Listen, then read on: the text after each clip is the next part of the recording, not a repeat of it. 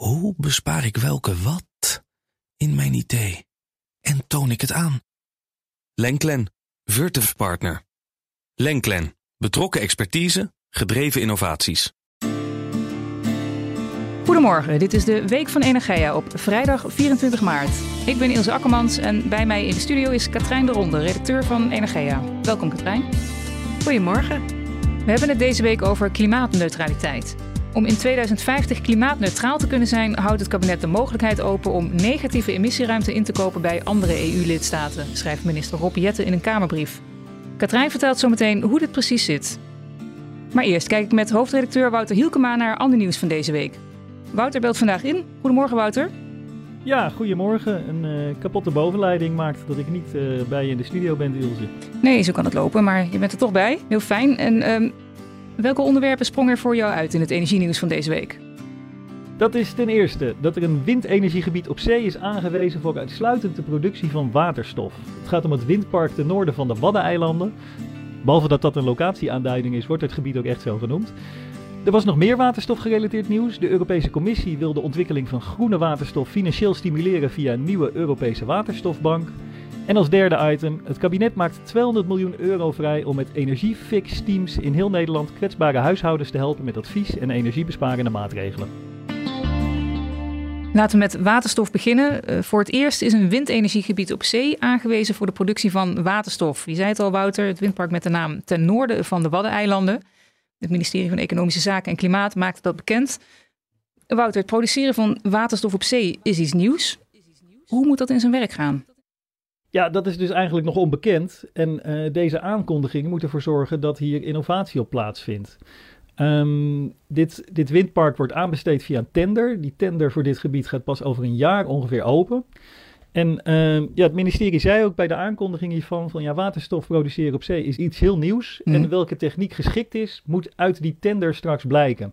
En door nu dit gebied vroeg aan te wijzen, vroegtijdig bekend te maken, kunnen bedrijven zich hierop voorbereiden, uh, kunnen investeringsplannen hierop richten.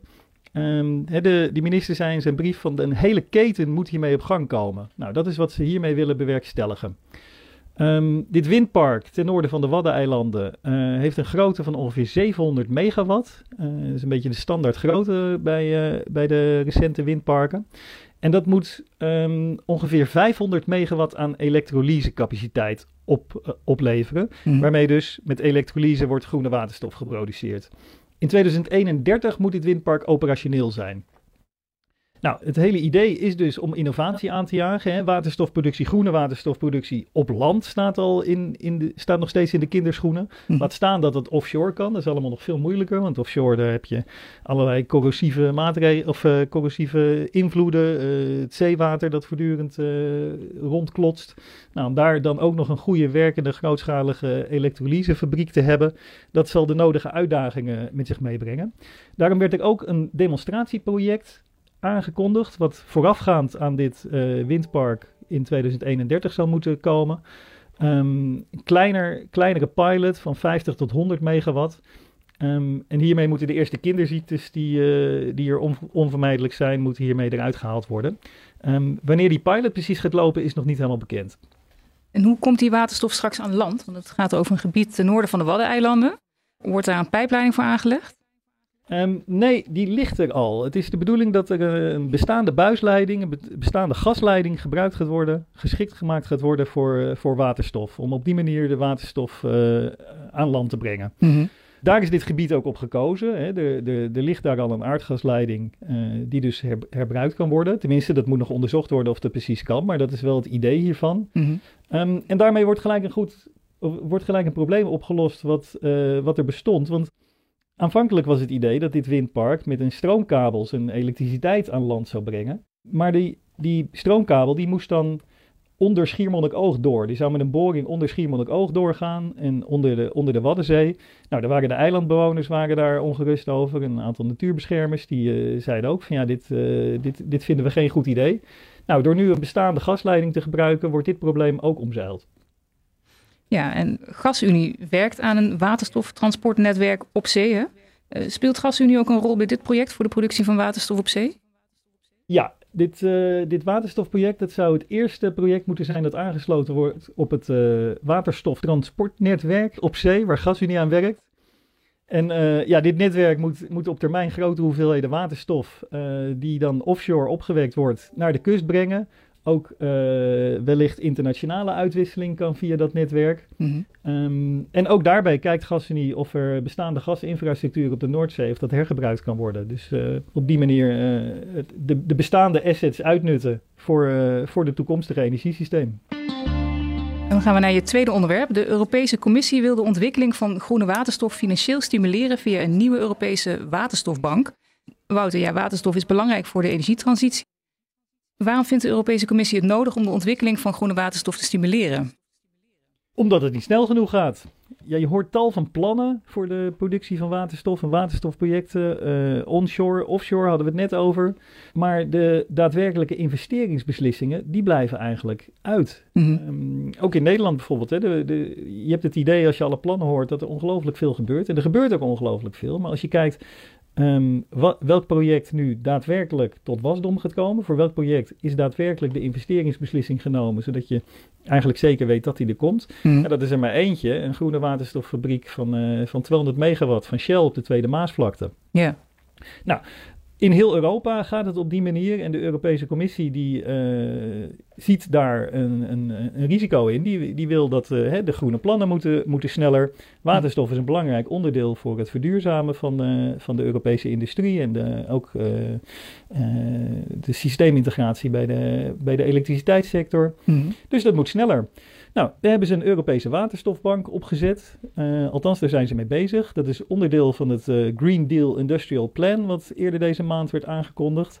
Hè, dat is een, een, ja, eigenlijk een groot industrieel plan waar Europa voor het eerst eigenlijk uh, industriepolitiek gaat, gaat bedrijven. Het idee is dat ontwikkeling van schone technologieën in Europa een stimulans krijgt. productie van zonnepanelen komt erin, productie van windturbines komt erin en ook electrolyzers.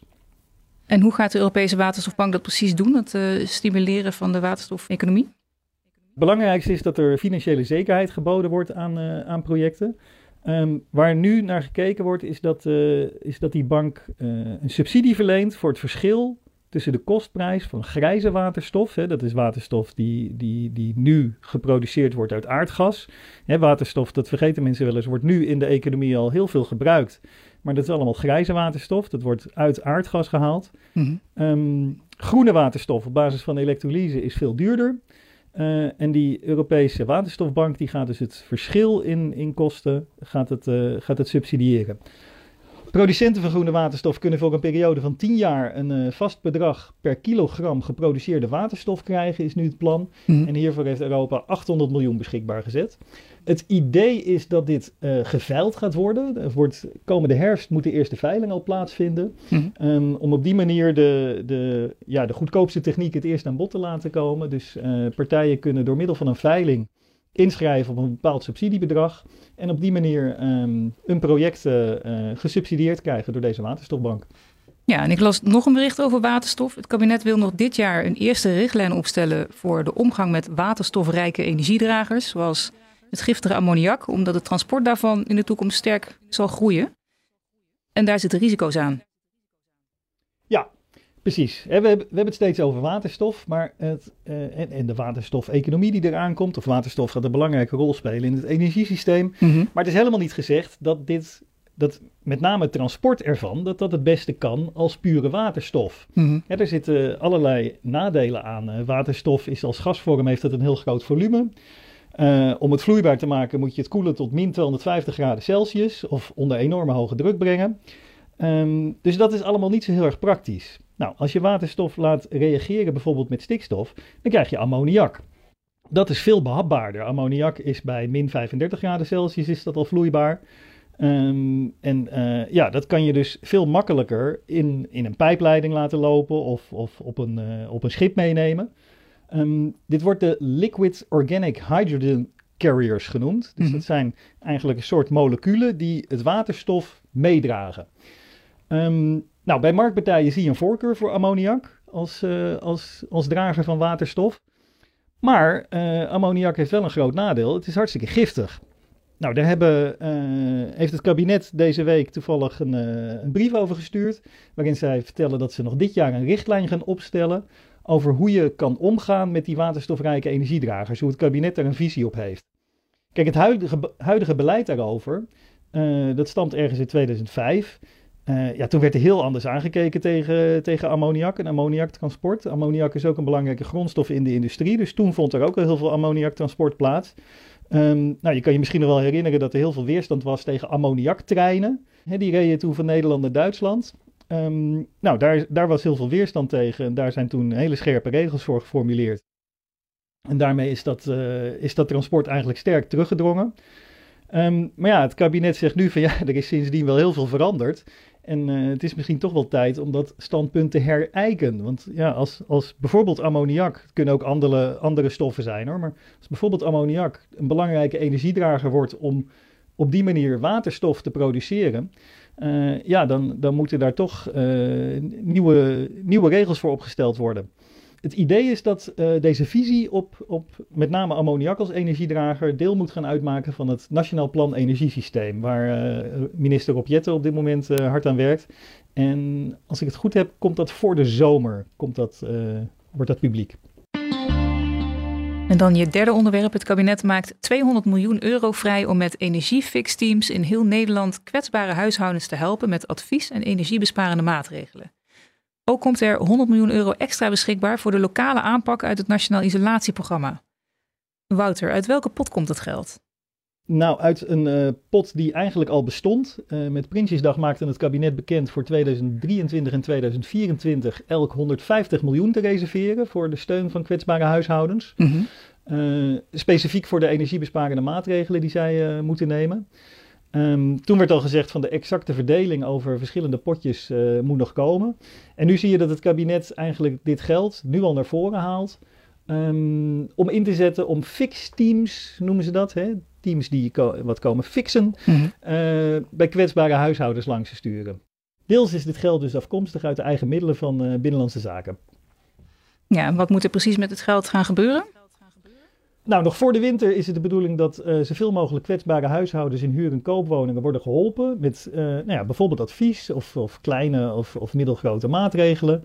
Het tochtschrift plakken, dat is altijd een, een goed voorbeeld. Mm. Uh, dat, zijn, dat zijn dingen die je daarbij kunt voorstellen. Um, maar ik heb begrepen, er is gisteren in de, in de Tweede Kamer is er ook over gesproken. En naast jou staat Katrijn de Ronde. Um, die heeft dat hele debat gevolgd. Dus misschien dat zij beter kan uitleggen wat er precies de bedoeling is. Uh, het geld is dus inderdaad precies wat jij zegt, Wouter, bedoeld om kwetsbare huishoudens te helpen met uh, energiebesparende maatregelen, zodat nog voor de winter de energierekening daar naar beneden gaat. Dat is uh, wat de fixteams gaan doen. De 100 miljoen die extra beschikbaar komt voor de lokale aanpak, komt dus bovenop 200 miljoen die daar al voor gereserveerd was. Um, dat moet, wordt in totaal 300 miljoen. En daarmee moeten de minst goed geïsoleerde, de meest energieslurpende koopwoningen door gemeenten worden geïsoleerd en verduurzaamd. Het idee is dat daar uiteindelijk 750.000 koopwoningen mee worden verduurzaamd. Dat gaat niet alleen met de huidige 300 miljoen gebeuren. Daar komt in totaal uh, bijna een miljard of meer dan een miljard komt daarvoor vrij de komende jaren. De gemeenten kunnen met dat geld zelf bedenken hoe ze dat willen gaan doen. Ze kunnen een vouchersysteem doen, ze kunnen subsidieregelingen doen, ze kunnen, zoals bijvoorbeeld uh, in Overijssel gebeurt, daar worden gewoon, en ook in Utrecht geloof ik, bij bepaalde, bij bepaalde woningen, de allerergste, de allerslechtste woningen, daar, daar wordt gewoon een isolatieteam langs gestuurd van, en die komen het meteen regelen. Er hoeft niks te worden aangevraagd, wordt gewoon gedaan. Ja. Katrijn, en wat vindt de Tweede Kamer van de fixteams?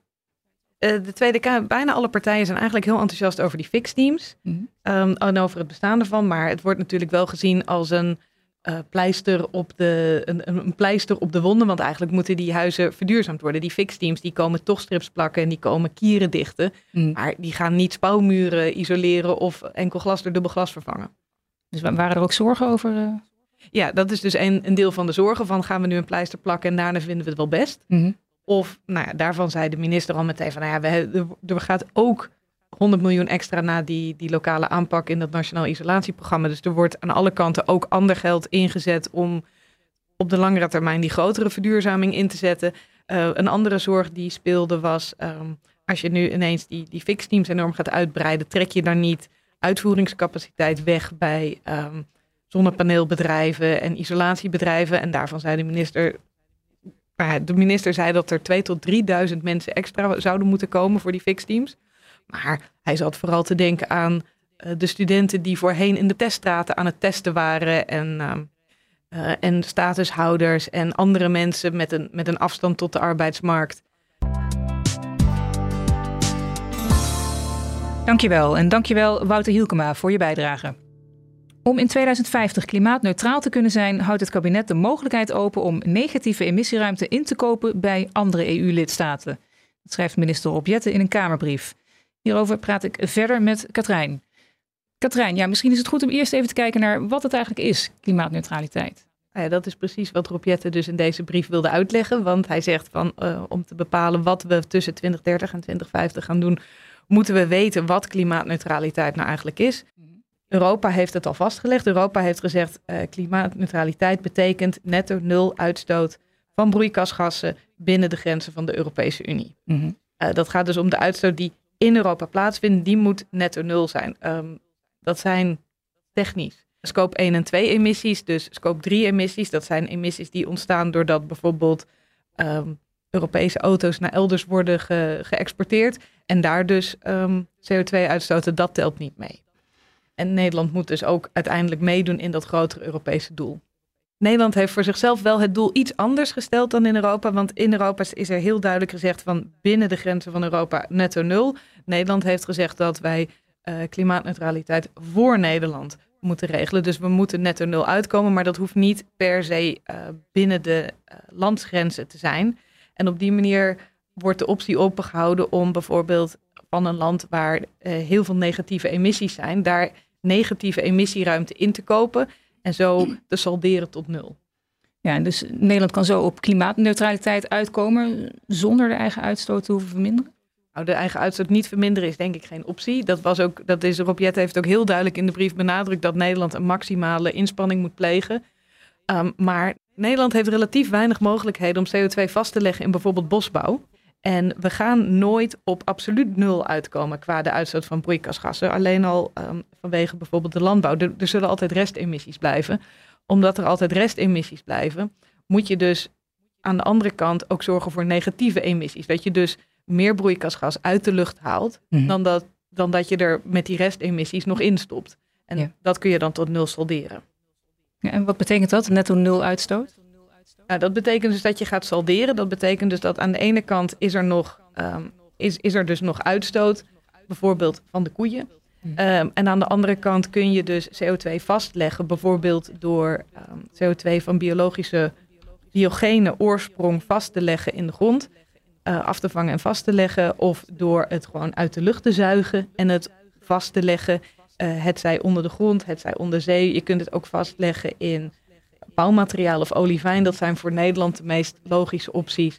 In andere landen kun je het ook vastleggen in bosbouw. Hm. Maar daar hebben we in Nederland gewoon niet zo heel veel ruimte voor. Terwijl we dus wel, omdat we veel landbouw hebben, vrij grote agrarische restemissies zullen houden. Ja, en doen andere landen dat ook? Negatieve emissieruimte inkopen bij andere EU-landen? Nou, op dit moment gebeurt het nog helemaal niet. Want uh, we weten überhaupt nog niet of het mag. Mm -hmm. en, en of het systeem op die manier wordt ingericht. Dat is een van de vragen die, die Rob dus uh, bij de Tweede Kamer eigenlijk heeft neergelegd. Hij stuurde die brief en hij zei van ja, we moeten hierover nadenken. En ik wil graag weten wat jullie mening is. Gaan we sturen op netto nul binnen Nederland? Dus net als in de EU binnen de Nederlandse landsgrenzen willen we op netto nul uitkomen. Dan moeten we dus heel veel gaan afvangen. Of uh, gaan we kijken of we het op Europees niveau netto nul willen halen. En dat wij bijvoorbeeld van hele bosrijke landen zoals Zweden of Finland emissieruimte kunnen inkopen. De vraag is ook nog of Zweden en Finland dat willen. Die hebben natuurlijk ook een eigen industrie, die moet ook op nul uitkomen.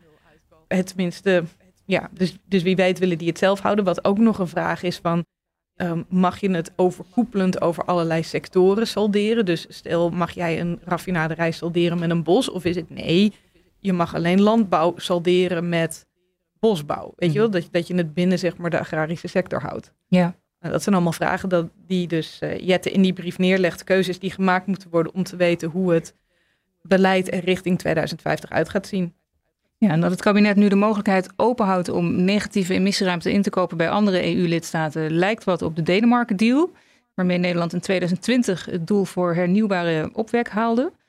Wat hield die ook alweer in? Um, Nederland had vanuit Europa het doel gekregen om in 2020 14% hernieuwbare energie um, binnen de eigen landsgrenzen op te wekken. Mm. Nou, dat doel is niet gehaald, dat werd niet gehaald. En dus uh, heeft Nederland toen een surplus aan hernieuwbare energie opwek uit Denemarken overgenomen. Mm. Uh, en dat was toen uh, eh, 16 terawattuur tegen 12,50 euro per megawattuur. Nou, toen is heel duidelijk gezegd, we gaan dit, dit, hoeft maar één keer, want hierna hebben we genoeg eigen hernieuwbare opwek. Mm. En dat is tot nog toe ook, uh, ook zo geweest. Um, maar dat is dus vergelijkbaar met hoe er nu wordt gekeken. Of, of de optie die nu wordt genoemd om die emissieruimte dus niet binnen de Nederlandse landsgrenzen te houden. Maar te kijken hoe, hoe dat zich ja, verhoudt over heel Europa. Ook een soort salderen. Ja. En om de klimaatdoelen van 2050 nog te kunnen halen, um, zijn negatieve emissies sowieso nodig, begrijp ik. Ja, het is dus niet alleen de, het surplus aan emissies dat we nog hebben na 2050, waarvoor negatieve emissies nodig zijn, maar het is mm. ook um, de verwachting is nu dat in de meeste uh, scenario's om de anderhalve graad in 2050, de anderhalve graad maximale opwarming in 2050 te halen, dat we eerst over die anderhalve graad heen gaan om daarna door het uit de lucht halen van broeikasgassen weer in 2100 uiteindelijk op die anderhalve graad terecht te komen. Mm -hmm. um, dus dan zijn negatieve emissies inderdaad nodig, sowieso. Kwam die verwachting van de overschrijding van de anderhalve graad, kwam dat niet uit het rapport van het Klimaatbureau van de Verenigde Naties, het IPCC, dat deze week uitkwam? Want dat las als een soort final call voor het klimaat. Ja, daar, daar kwam dat uit. De, daarin werd gezegd, uh, daarin werd gesproken over um, uh, scenario's met no or limited overshoot. En die overshoot slaat dan op uh, het overschrijden van die anderhalve graad. Mm -hmm. um, en de, het idee is dat wat ik zeg, het, het, idee is dat door het afvangen van broeikasgassen, met name van CO2 uit de lucht, je, al, je alsnog wel in 2100 op die anderhalve graad landt. Mm-hmm. Maar het feit dat je tussendoor daar overheen gaat, heeft wel consequenties. En een deel van die consequenties voor de natuur, voor de mens, uh, die gaat onomkeerbaar zijn. Ja. En wat gaat Nederland daarmee doen? En Nederland zit, we zitten nu heel erg te wachten in Nederland op de kabinetsreactie op het IBO, het Interdepartementaal Beleidsonderzoek Klimaat, wat mm-hmm. vorige week is gekomen. Want uh, Nederland heeft voor zichzelf een doel gesteld van 60% emissiereductie in 2030. Mm. En uh, nou ja, dat, de hoop is dat door te mikken op 60% we uiteindelijk op 55% landen. Maar dat halen we nu ook al niet. Dus er zijn extra maatregelen nodig. Ja. Vorige week is daar een rapport over uitgekomen met alle mogelijke opties die ervoor zijn. En het kabinet moet daar nu iets van vinden. En het voorstel van het kabinet komt bij de voorjaarsnota. Dus daar we in spanning op te wachten. Dankjewel, Katrijn de Ronde. Dit was de Week van Energia met de laatste ontwikkelingen in de Nederlandse energiesector. Op energia.nl lees je meer. We horen graag wat je van deze podcast vindt. Laat het ons weten via podcast.energia.nl. Mijn naam is Ilse Akkermans. Fijn dat je luisterde en tot volgende week. Hoe bespaar ik welke wat in mijn idee en toon ik het aan? Lenklen, Virtuf Partner. Lenklen Betrokken expertise, gedreven innovaties.